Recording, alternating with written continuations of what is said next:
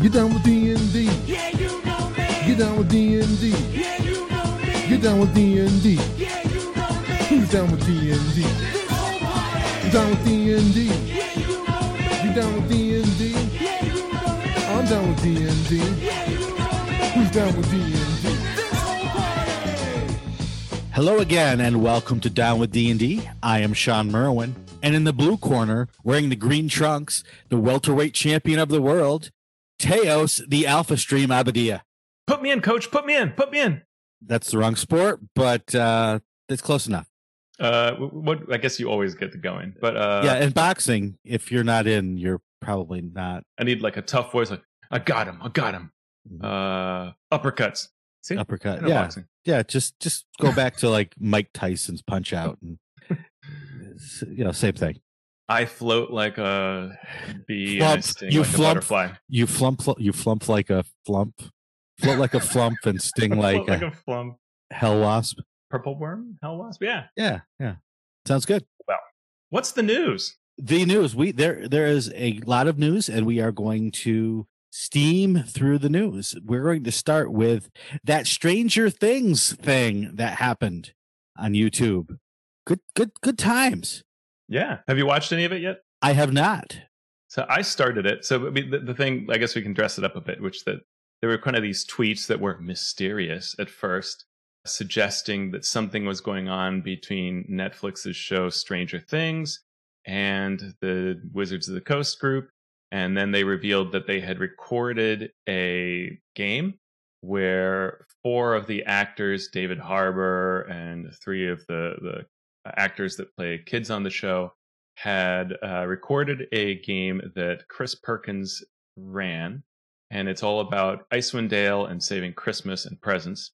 Uh, I watched. I, I I have not been able to. I've been low on time, so I've watched mo or part of it. Mhm. Let's say the first third. One thing that's cool is it really starts very cleverly with a breakdown of sort of what D and D is and what DMing is, and sort of the narrative, how the narrative is adjudicated. Chris explains that at the beginning. I thought that was really great. Nice. Yeah, and uh, they also use a lot of sound effects, which makes it kind of fun. So I, I would recommend it as a, as a watch if you like the show. Yep. We have a link to the YouTube show in our show notes. And uh, yeah, I think it would be cool if they actually put it on Netflix. That that would have been awesome. You know, you know how you go onto Netflix or a streaming service and then before episode 1 there's all like the previews and that would be so trailers awesome. and more. Yeah. Right, if they if they put that on there that would have been great. It is the weirdest thing to see Netflix say like, "Well, this will be on YouTube," but maybe they're trying to do some crossover thing, or maybe it was a Wizards thing. This could be one of these business things that just it couldn't happen, and they're like, "Look, just launch Yeah. it." Exactly. Next news is more news on the D&D film. We have learned that it will star or at least co-star Chris Pine from the Star Trek movies and from Wonder Woman. One article says that it will feature an ensemble cast and take a subversive approach to the game and quote a strong start for what the studio hopes will be a new franchise launch. Yeah, I read that subversive approach to the game Yeah. and and all sorts of both happy sounds and warning bells went off because I love subversive art. I think subversive art is great. I think D&D itself is a subversive game sometimes. So being subversive to something that's already subversive, I I am in meta subversive territory in my foreboding look at what this movie could or could not be. Well, It's like I remember reading, you know, especially in the 80s when I read a lot of articles by metal bands. And whenever someone was describing their album, they'd be like, we really went for a darker, harder sound this time. Right. And they'd literally say that every time. And you're like, what, what, what are you, what? Like, Yeah. can you just, just make more of good, just do good stuff. Like, right. and this is that kind of like subversive, what, what do you, oh, ooh. You know, I'm supposed to feel that way. And instead, I, like you, I get a little scared. Like, what did, Right. why? Yeah, I mean, if it's subversive in the way that D and D itself is subversive, then I'm cool with that. hmm I mean, most games that I play, if it's not a public game, you know, convention game, is just ridiculous, right? It's funny. It's in and of itself subversive of the tropes of fantasy, where everything goes sort of sideways. Right, but but then you have to be careful you don't end up in that Natalie Portman movie that um I forget what the name of it is, but Right. Uh, oh, Your Highness, right? Is Your that what it Highness, was? yeah, where it's just it's like trying to be so silly Right. that it loses itself. Right. uh, when I saw Guardians of the Galaxy, I thought, okay, there's a D and D movie, Right. right? Just make that sort of fantasy and and I, the Mandalorian, Yeah, right? It, it's right. like D and D quest after D and D quest, l- literally every week. So right, th- there is like that's the the magic, right? And and and you don't want to stray too far. And and sometimes the obvious thing is the answer, and and and it all has to involve a good script, good writing, Yeah. good acting, right? That's what makes it happen. Yeah. It scares me that we've been talking about this D and D movie for so long, Mhm. and they're making plans to shoot in the first quarter of next year. You know, like it's been a long time of thinking through this for them. Yeah. I, I'm a fan of the the two directors, right? Jonathan Goldstein and John Francis Daley. I liked Game Night. It was sort of you know a dark. That's a subversive movie, right? Here's here's Game Night and and how it goes way wrong. And they did Spider Man Homecoming. So so we'll we'll see. I you know, I could talk for a whole show about you know narrative and tropes and why there is no such thing as a good D and D movie. Right? Yeah. You can you can have a D and D movie or you can have a good movie. I, I don't see a good D and D movie because not everyone's going to be happy. If you don't have enough D and D in it, the D and D fans won't like it. And If you don't have enough good narrative in it, then no one's going to want to watch it. So it's it's going to be a hard line to walk as far as I'm concerned about making a movie that D and D hardcore D and D fans are going to love and the average moviegoer is going to love. So we'll see. Yeah, we'll see. And it's also interesting that this is being produced through uh, Studio E1, which is Hasbro's entertainment arm. Yeah, well, you know, Hasbro's behind it. We'll see what resources they put into it and what what the outcome is. Hopefully, in a few years, if it if it ever actually gets made. Will I be alive? Yep. In other news, uh, issue 35 of Dragon Plus has been released. It's all there. The things that you've seen in other issues of Dragon Plus, you're going to get more of the same. Uh, a lot of it is marketing focused, but they do have uh, inf- information on the D&D virtual play weekends that Baldman Games is running. So the dates for that, uh, January 15th through 17th, February 19th through 21st, and March 12th through 14th. So, you know, all that information's there. More on different live streams that have been going on. another work of fiction, this one by Adam Lee. Dragon Classics goes back and looks at some of the mechanical artifacts from the past of the game, like uh, the Machine of Lum the Mad, etc. Best of the DMs Guild this time covers Strahd related content. There is an article on uh, the Dead Milkmen and the adventure that they kickstarted called Bitch and Chimera, as opposed to Bitch and Camaro. Uh, more maps, these from Icewind Dale and Theros. And then an, another one of those walkthrough comics by Jason Thompson that uh, if you've Yeah, been around for the last few years, you know that he's been doing those and, and they're incredible. They're the family circus style, you know, the kid walking through the neighborhood and you follow along to see what he did. This is the uh, similar thing, but through the adventure. Those are subversive. Mm, yes. family circus. Well, and also just these, right? Because the comic always shows like the ridiculous things that players do, Right. which is what I Oh, like it- about that. Exactly, exactly. In news of the industry, we've been talking about people going into full time positions at various companies, and Justice Arman is the next uh, next one up on The Price is Right. Uh, yeah, that's fantastic. So he's working full time now at Beadle and Grimm's. He's uh, Mm-hmm. been a goblin there part time. Congratulations to Justice, who's been an absolute force on the DMs Guild, in the community, uh, just in so many different projects that he's doing, kickstarting more and Mhm. working with a wide range of people. So just excellent to see him, you know, be able to do what he wanted to do. And he's been talking about this for a while of leaving his normal job Mhm. and working in the industry full time. It's awesome. So it'll be great to see a, another member of our D and D community taking on that full time role and seeing what they can produce uh, in their new roles. Another article that went out on comicbook.com was an interview with Wes Schneider, who is an editor designer at Wizards of the Coast D and D team, and he talked about the design of the artifact from Tasha's called the Teeth of Dahlver-Nar. This is an old school AD&D artifact Yeah. and I didn't read the full article, but I skimmed it. And this is something that I, we, you and I could talk uh, just Oh, on yeah. this subject for weeks. But it's a great look at the design process for, you know, just one thing, one artifact that that was uh, in Tasha's, and you know how much work went into just that one. This is a validating read to me because I do this sort of what I consider to be ridiculous amount of work. I mean, it the, the it's largely a table, right? And it just has like what we're talking about is really just a name of one of the teeth that Mhm. you can put into your mouth or plant in the ground, and each one must have involved just you know all this research that Wes did to look at the history of the game. And he actually, I think they said he designed something like fifty and they ended up using ten or something. Right. yeah, definitely du- at least double the design went in to what was finally released. So Yeah. that just shows you, you know, how how much design work goes into a, a good designed, a Yeah. well designed product. And last but not least, an article by our friend Merric Blackman talked about an alternate structure for Icewind Dale. You want to talk about what uh, Merric? Yeah. So he takes the proposes an, an alternate start to the Icewind Dale, where in, you take one of the starting quests, the one to hunt down the cold-hearted killer that we talked about, Mhm. and what he does is he does really leans into an episodic TV format where it's sort of start camera, you are in town X, the killer has is not at this town, but in trying to find it, you end up taking on the town's quest when you solve it, you get a clue that leads you to the next town. So it's very right out of TV, right? Where it's Mhm. like at the end, you know, right before the credits roll, you get the clue of where to go. I'll go to that town. Mhm. And so every session is a town, a quest, and pursuing this person. And then you find them and hunt them down. So that was cool. Yeah, and that that's a great way to get a lot of use out of the book, uh, rather than just picking one or two places.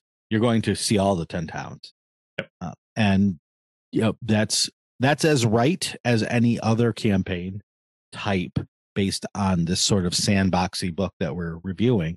So I like that. I think as long as the players are happy with with that sort of campaign, that it is a great way to use the book. It's a great way to tell a story. Now, can I add one more piece of news? You sure can. So just really quickly, DM David's article that dropped today is really cool on role playing products that shaped his play between 1977 and 1978.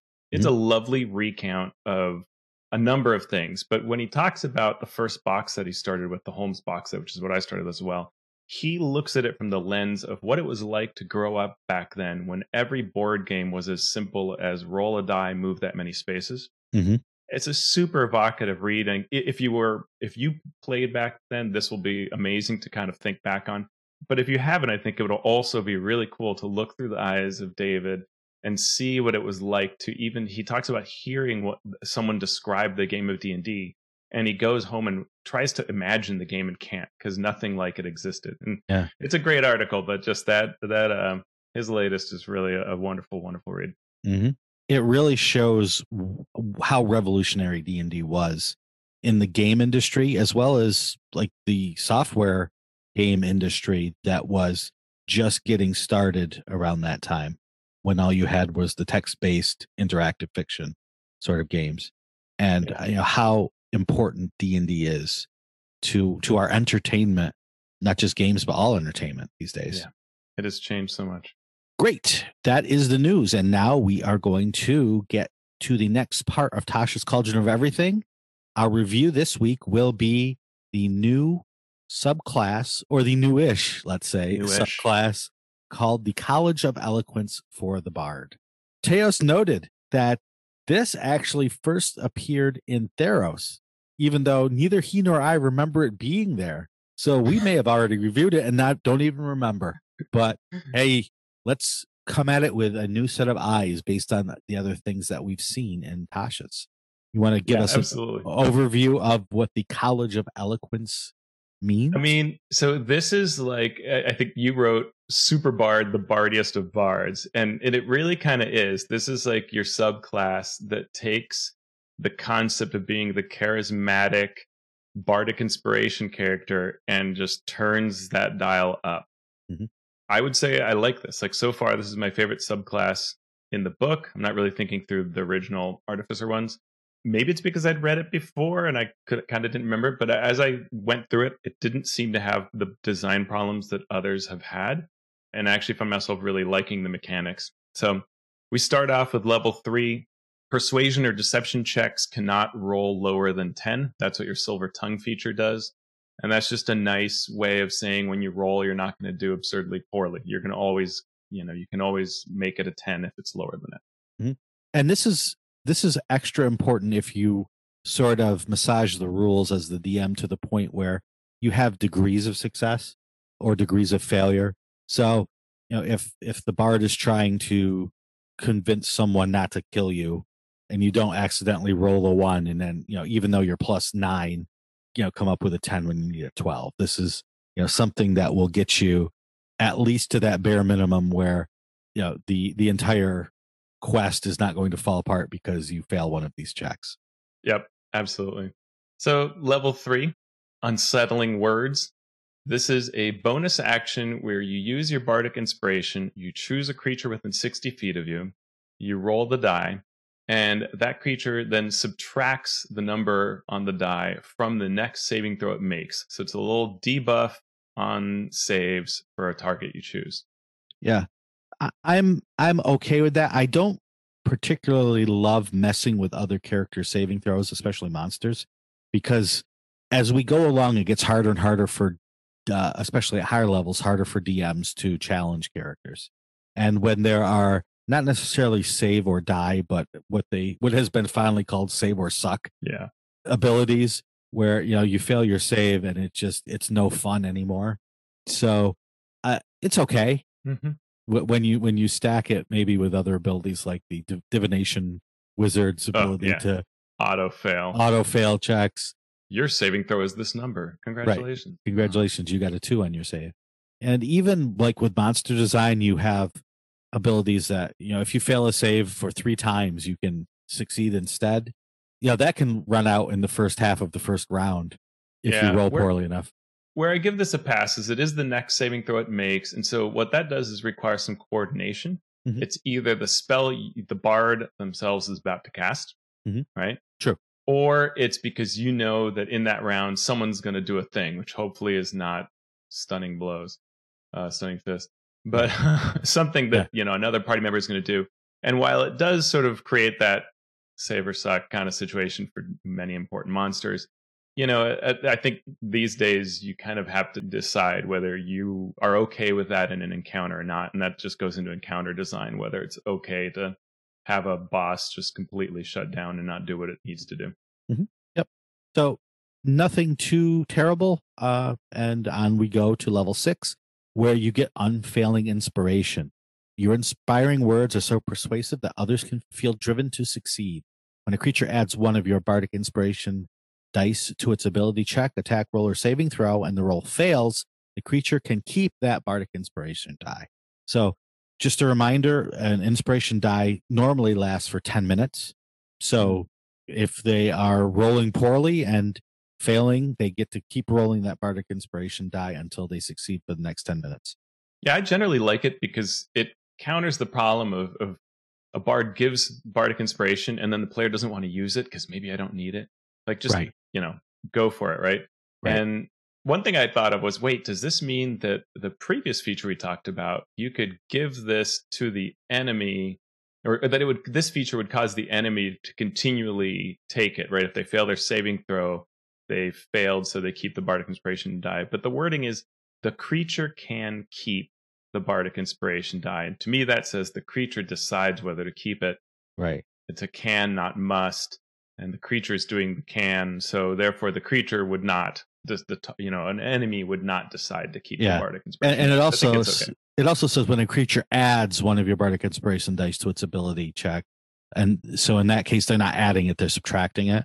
Uh, True. s- So, that would be it. And it never really says that you are giving them in the unsettling words. It doesn't say you're giving them a die. It says you roll the die and subtract it. So yeah, I, I, I I I don't think there's going to be much. There will obviously be attempts by some rules lawyery types to get that around that, but I think the uh, the contract there is pretty tightly written. Yeah, it's good enough. Also, at sixth level, you get universal speech, where you gain the ability to make your speech intelligible to any creature. Uh, as an action, you choose one or more creatures within 60 feet of you, up to a number equal to your charisma modifier. Those creatures can understand you regardless of the language you speak for one hour, and then you can't use it again until you finish a long rest or until you use a spell slot to regain it. Yeah, that's cool. And I think, Teos, you noted it doesn't say that you can understand the creatures, they can understand you, which could make for some fun role playing.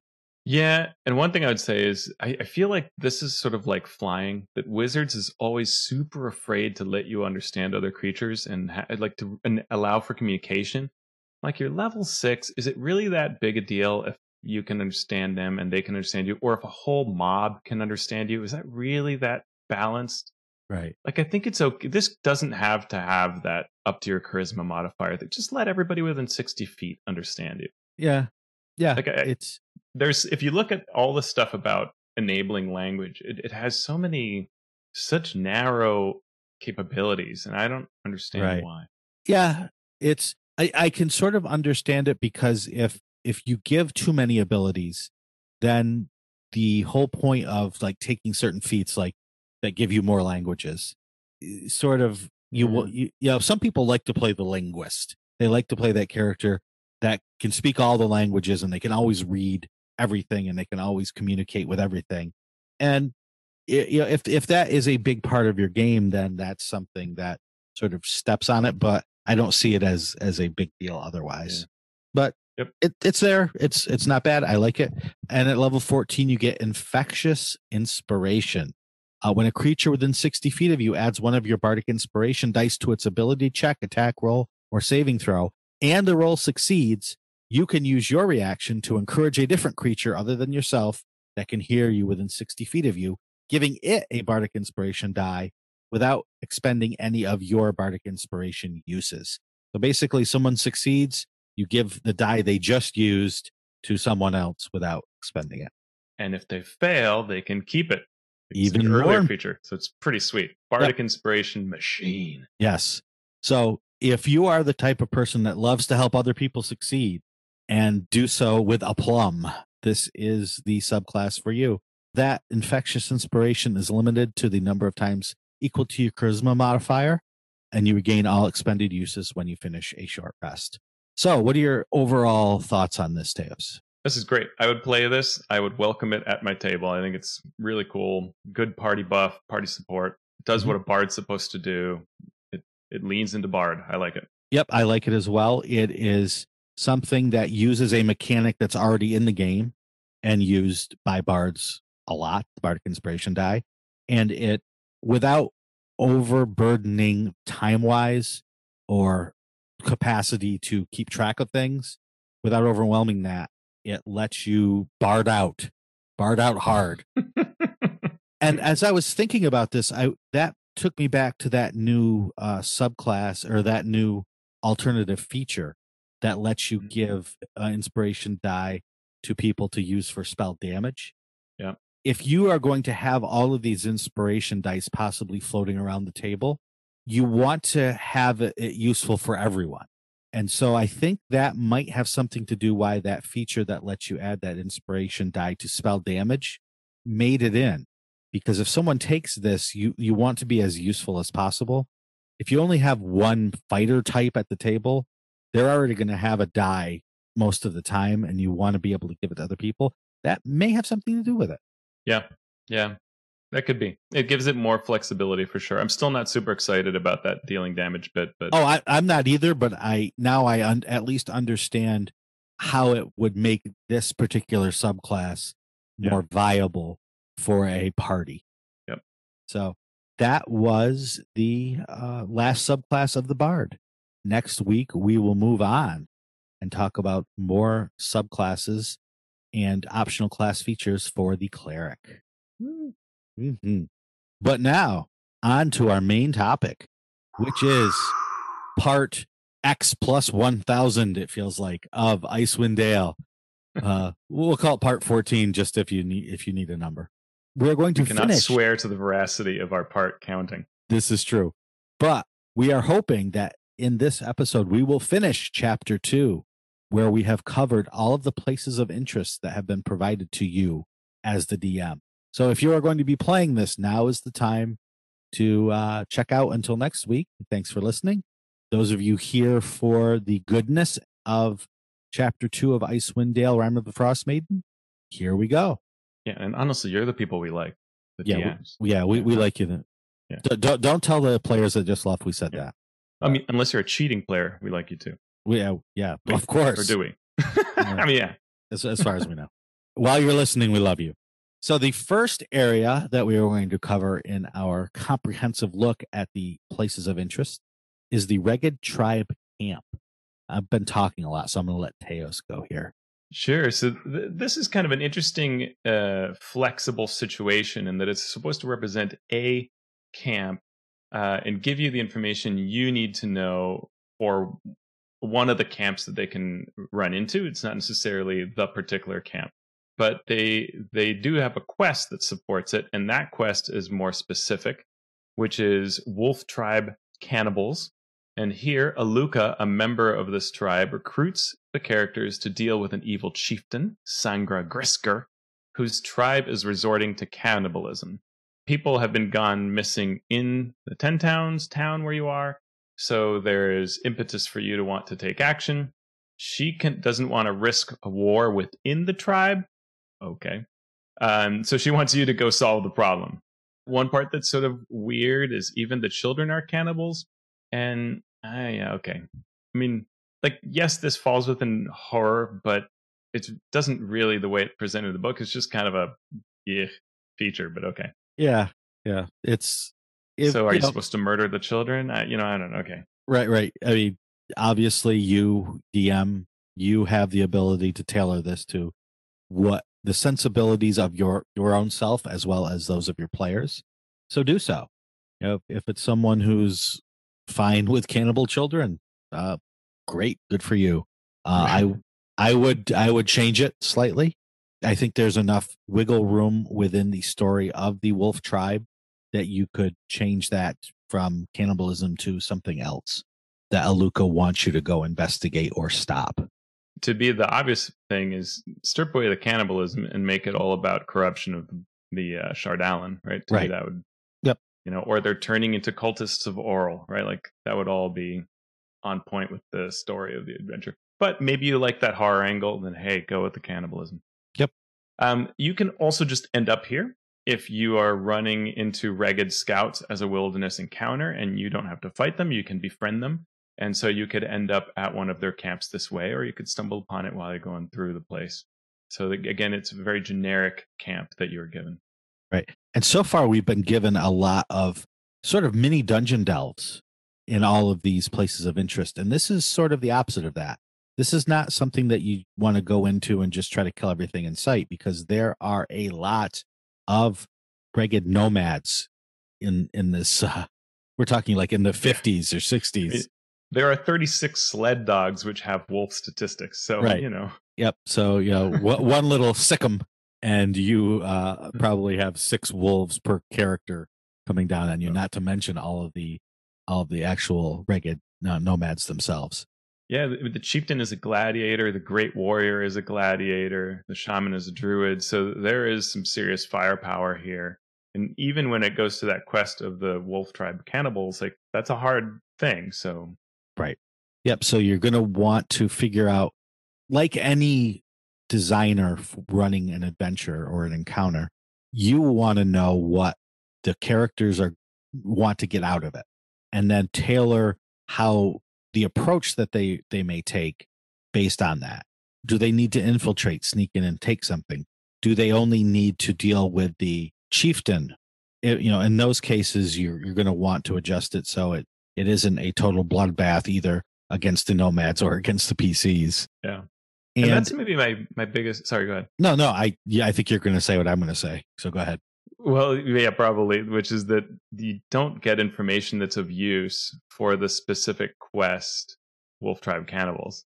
Right. You know, there is, they, they tell you there's a halfling that you could rescue, and they say that there are no sled dogs or elderly because I guess they've been eaten. But those, you know, are, are the least combatant, uh, expected to be combatants. But, but, you know, I don't know. Like it's, it's sort of, they don't give you much here. So you almost have to build it out of the pieces that are here because the pieces are so generic for anything.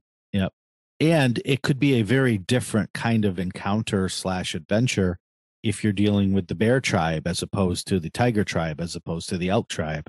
And on a certain die roll, it could be the actual quote unquote king or queen of the tribe rather than just a chieftain, which makes it a whole other sort of encounter because now you're not just dealing with a small clan within the tribe, but the actual leader of the tribe. And if you kill the leader of the bear tribe, what does that mean for the rest of the tribes? Are they going to seek revenge? Are they, you know, it's there's a lot of narrative weight within a possible encounter here with not a lot of instruction given on what it might mean. Yeah, and, and the information on those tribes is not found in this section. You have to go to Appendix C, Right. which is where the monsters are. There, you get the information on the tribes and their specific angles. So that that gives you their names and and flavor. So it is important that uh, if you, for sure, if you're preparing for one particular tribe, then review that and and add that to your notes for what you're running in this session. Otherwise, you'll have to flip back and forth and improvise and borrow the pieces. But Within a sandbox sort of campaign, this is the most sandboxy location. Um, Yeah. So you, you need, definitely need to do some research and figure out where this will fit your storyline if you run it. Uh, next, we go to Revel's End, which is a Lord's Alliance prison set on the side of an impressive cliff next to the sea of moving ice. The tall tale tells you that the Arcane Brotherhood is a threat and that Vaelish Gant, one of the Arcane Brotherhood who is imprisoned here, may know something about it. Um, the quest behind bars is given to you by Duvessa Shane, the speaker of Bryn Shander, who is worried that the Arcane Brotherhood uh, may be planning things in the area. So she suggests that the characters go to Vaelish Gant, who was the villain of that uh, previous Legacy of the Crystal Shard adventure during the D&D next time to find out information he might know. And he, she also gives you a letter telling Gant that if he uh, spills his guts on what he might know, he could get his sentence reduced. So there is a beautiful map of the prison, very detailed, gorgeous art of the location, super Yeah. awesome. really, really cool. Uh, lots and lots of locations within there, lots of great details on the inner workings of the prison. And then with all of this, you sort of can just walk in, talk to the prisoner, and then leave. Because that's really all that the location itself gives you. And my thought is wait a second. Here is this beautiful thing. It's almost like a clockwork timepiece that you just glance at and then walk away. I- I mean, yeah, and the characters, if you're following the hook, because you're not going to run into this place, it's all on one corner on one side. Yep.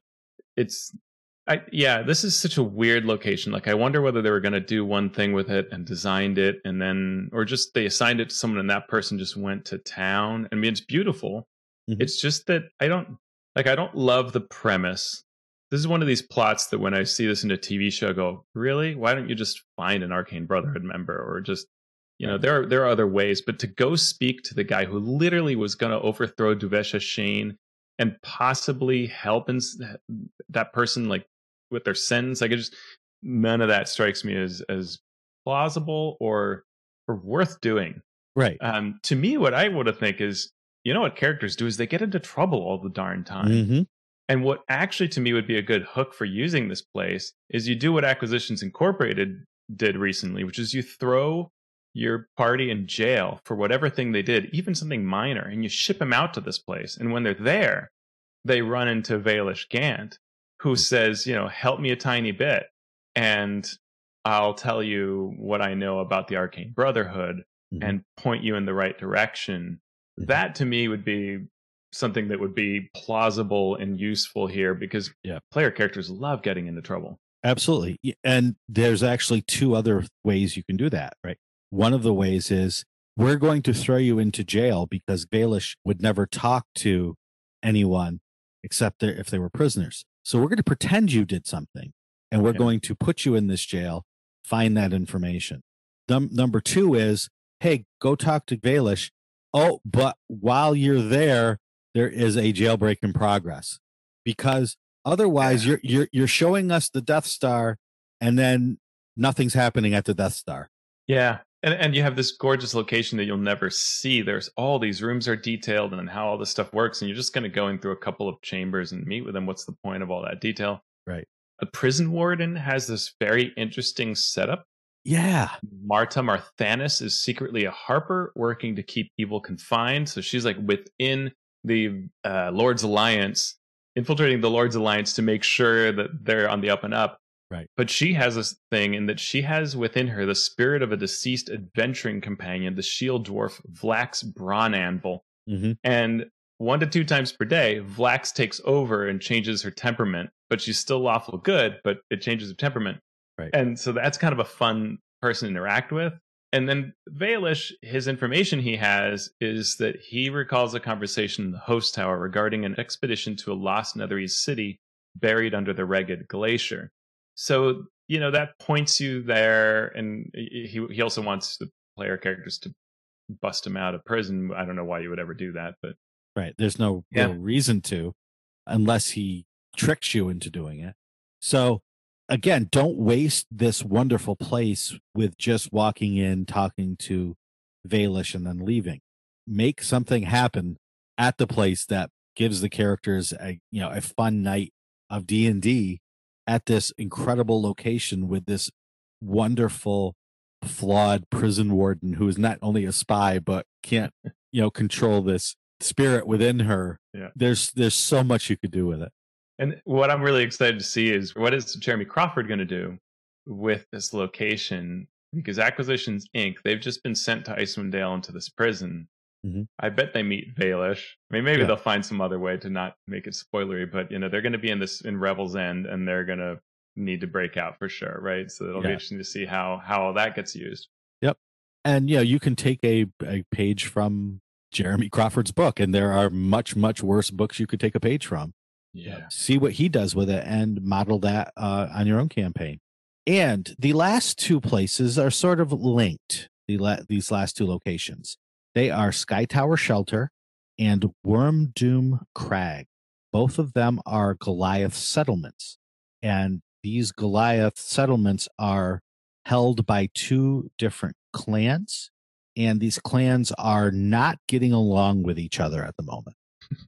So i'm going to let I'm yeah, I'm going to let you uh, give the backstory here, Teos. Well, you know, this is new lore in Icewind Dale. There have never been Goliaths in Icewind Dale in any large numbers. This is not something that's in Legacy of the Crystal Shard, which describes the events, you know, maybe four years before this adventure, maybe a little longer.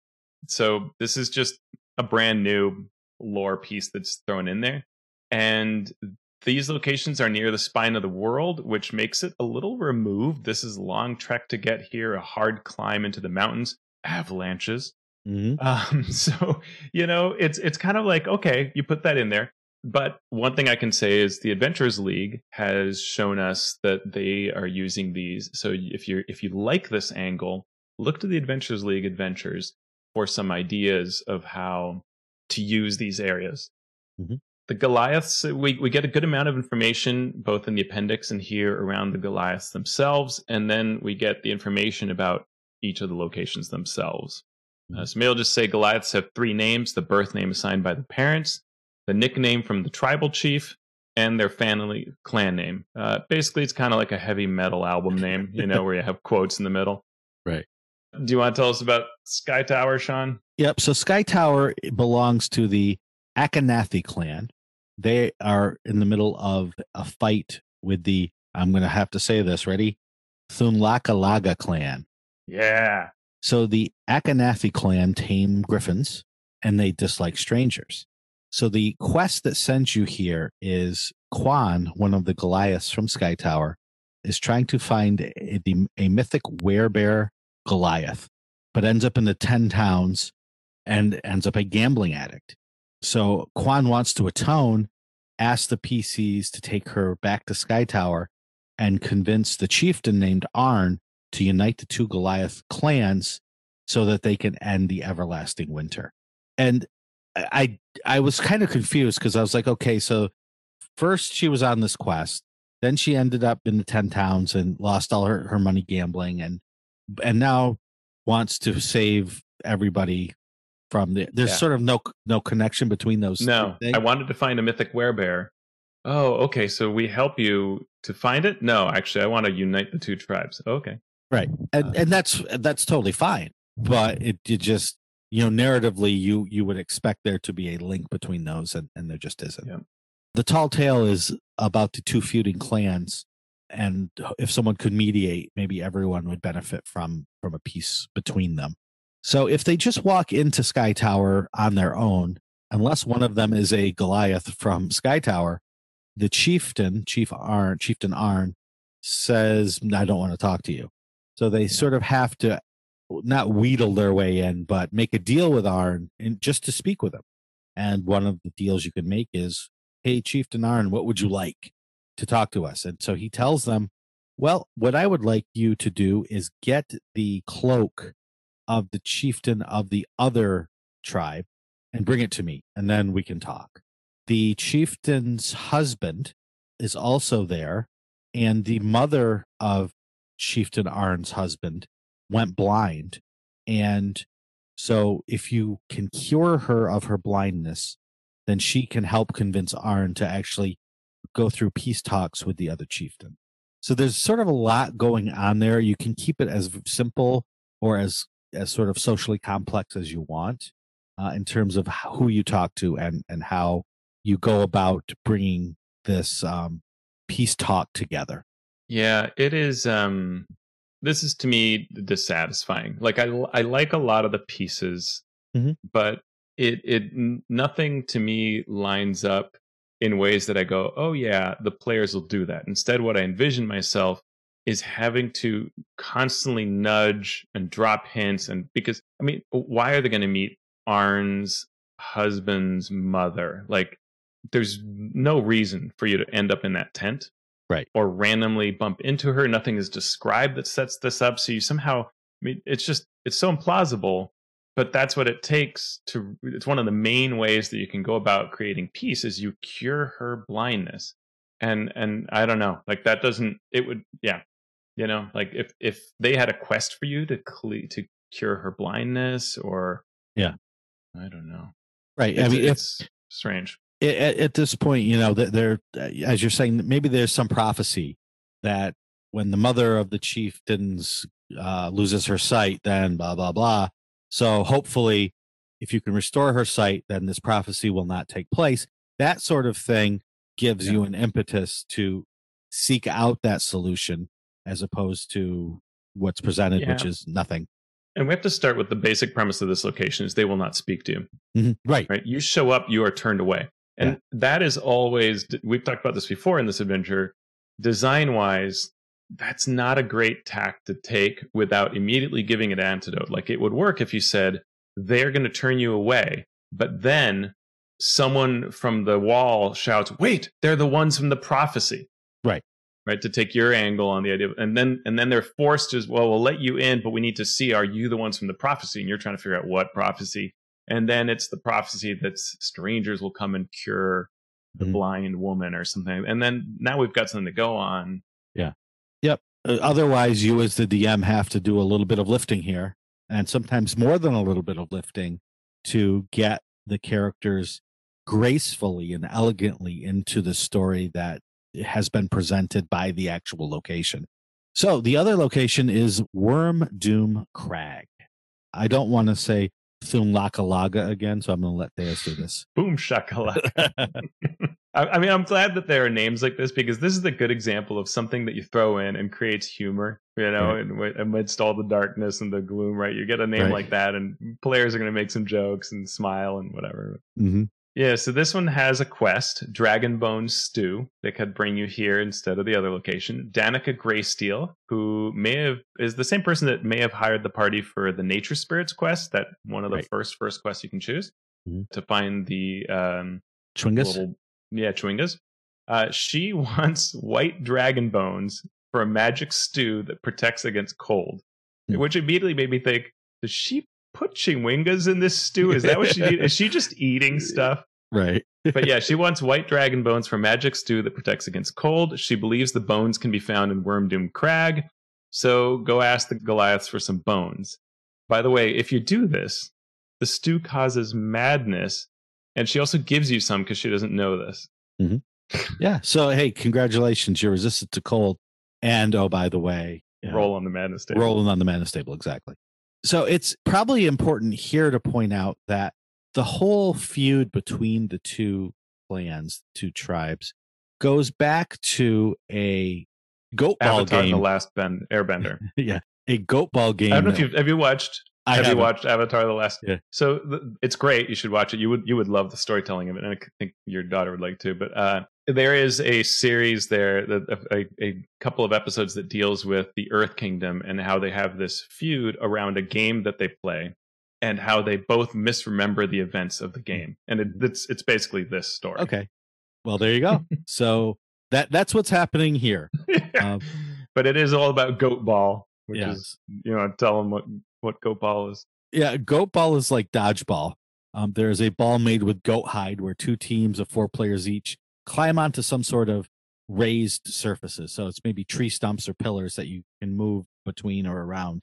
But the whole point is to knock your opponent off their pedestal, pillar, stump with the ball. And uh, so, how the game mechanics work is you either make an athletics or acrobatics check, add it up amongst your teammates, and the highest total wins.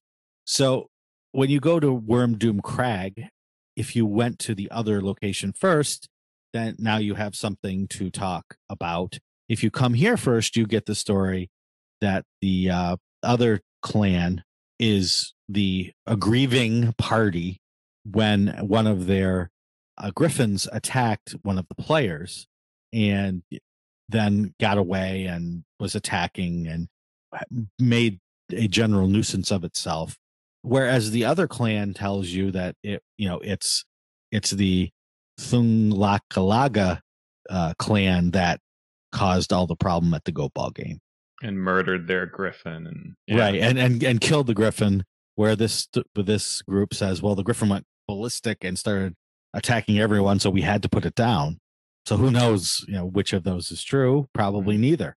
And then what's interesting is that the, the child who was bitten is one of is the chieftain of the the wormdoom crag but won't tell you that initially so you kind of have to piece the story Right. and you're going to hear two different versions. It's interesting yep I- i like that, part that chieftain Ogolai has scars.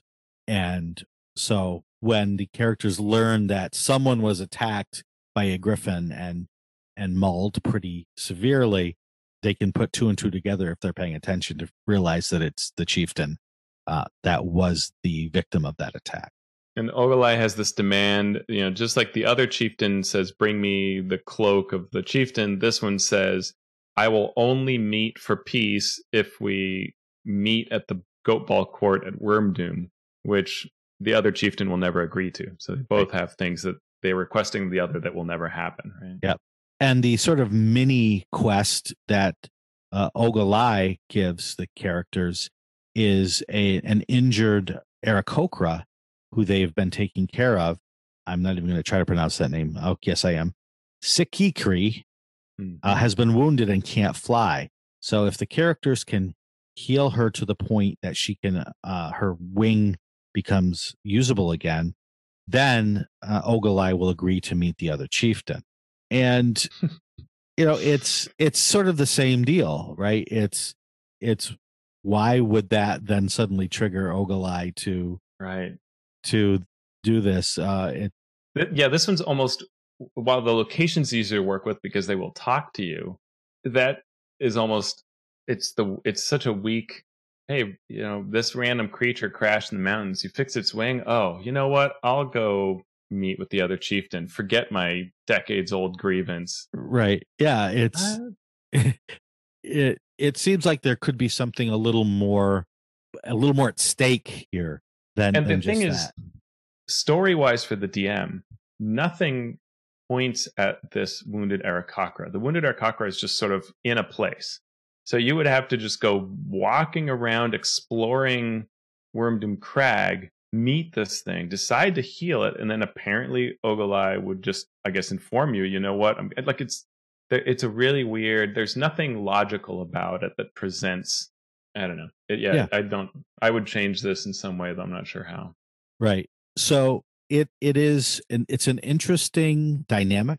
It's great cultural lore to have this and you could make it more important than the book makes it by if you do bring these tribes together, these clans together, have them assist you in certain ways. You know, maybe send scouts for you at some point, or maybe they show up to rescue you in a if a really bad situation occurs. But as it is, it's sort of its own separate thing that doesn't fit into any overall narrative and doesn't really mesh well even with its own narrative in in the sense of the characters interacting with these clans. Where I could see this work is if you knew that an attack was coming on 10 towns, as we'll see is Mhm. going to happen in the next chapter, then you could perhaps need to recruit forces to help. Mhm. And that's where it could make sense. If you wanted to make a sort of longer chapter out of this, you could, towards the end of this chapter, say, you know, I don't know, prophetic visions of an attack coming on the town.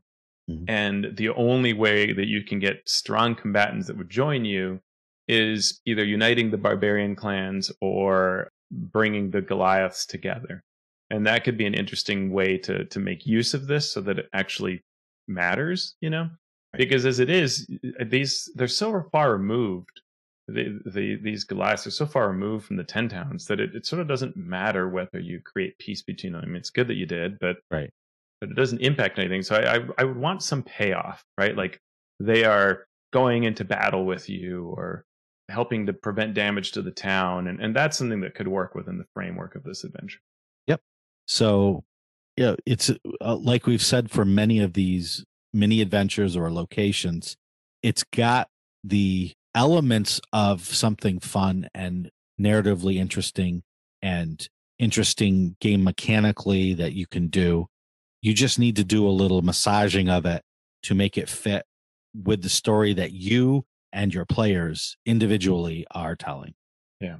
And that wraps up chapter two. Did you have any thoughts overall on chapter two, or are we just happy to be able to move on to chapter three? No, you, you, there there are there are some great elements here, right? Like I like really basically every location is something that has some very neat design, some neat story pieces. Would be fun to play with if it were the center of a one shot, Mhm. right? And you could create a one shot around any of these and create fun play, fun times at the table. And my issue is the same one we talked about at the beginning of chapter two, or, or really in chapter one, and that is that I don't understand the overall narrative approach that went into this chapter from a de- developmental higher up step, Right. Right. Like, Yep. if you're telling me a story called Rime of the Frostmaiden, then I want to be doing things that are about the rhyme and the Frost Maiden. And this instead seems like just going around and exploring the area, which it to me contrasts sharply with this impending doom and then this narrative and this thing that we must do as heroes. So they're at odds, and, and, and I wish there was a better way that these various places of interest and quests and all applied to the central story. It, it is my take on it as well. So next time we will get into chapter three and start uh, looking at the new and uh, bigger threats of Icewind Dale. And maybe Sean, can I add one thing? You sure add can, Teos. Thank you, Sean. Uh, you know, last time with chapter one, when we were at the end of that, we kind of paused and said, well, what would we do differently? Mhm. And I think if you were to do the things, something along the lines of what we were talking about in chapter one, right? Where you, you kind of choose a town that you're a part of and you, maybe you ran for, for being the speaker for that town or you otherwise allied with that town and then played off of it with your other quests then I think chapter two could follow that, right? Where you tie these quests and locations more closely to the events of that and make it more actively around hunting for where are the Frost Maiden's forces. And even if you're not finding them, try to reinforce that. Mhm. We've mentioned a couple times where this could be more Auril based, one of these locations where it could link to that. So if you if you lean in on those angles, then I think chapter two can have a stronger narrative feel. Right. Yeah, you could do any of those things. Well, we- like you mentioned it with the Reghed camp. these people are now worshiping Auril. We need that to stop. Please help us. There is a threat. Auril cultists have been seen in the spine of the world. We need the clans that are fighting yeah. the Goliaths to to help us hunt them out. Instead of knowing about the arcane brotherhood, people in the prison or someone in the prison knows about cultists of Auril's plans and go talk to them about that. You can make that a central theme very easily with any of these quests by just putting some information, an artifact, the the small A artifact, not not Yeah. a not a major artifact, but just some small thing that will tell you more about what's going on. All right, that is our episode. And thank you all so much for listening. This may or may not be the last show of the year, depending on what our schedule looks like next week.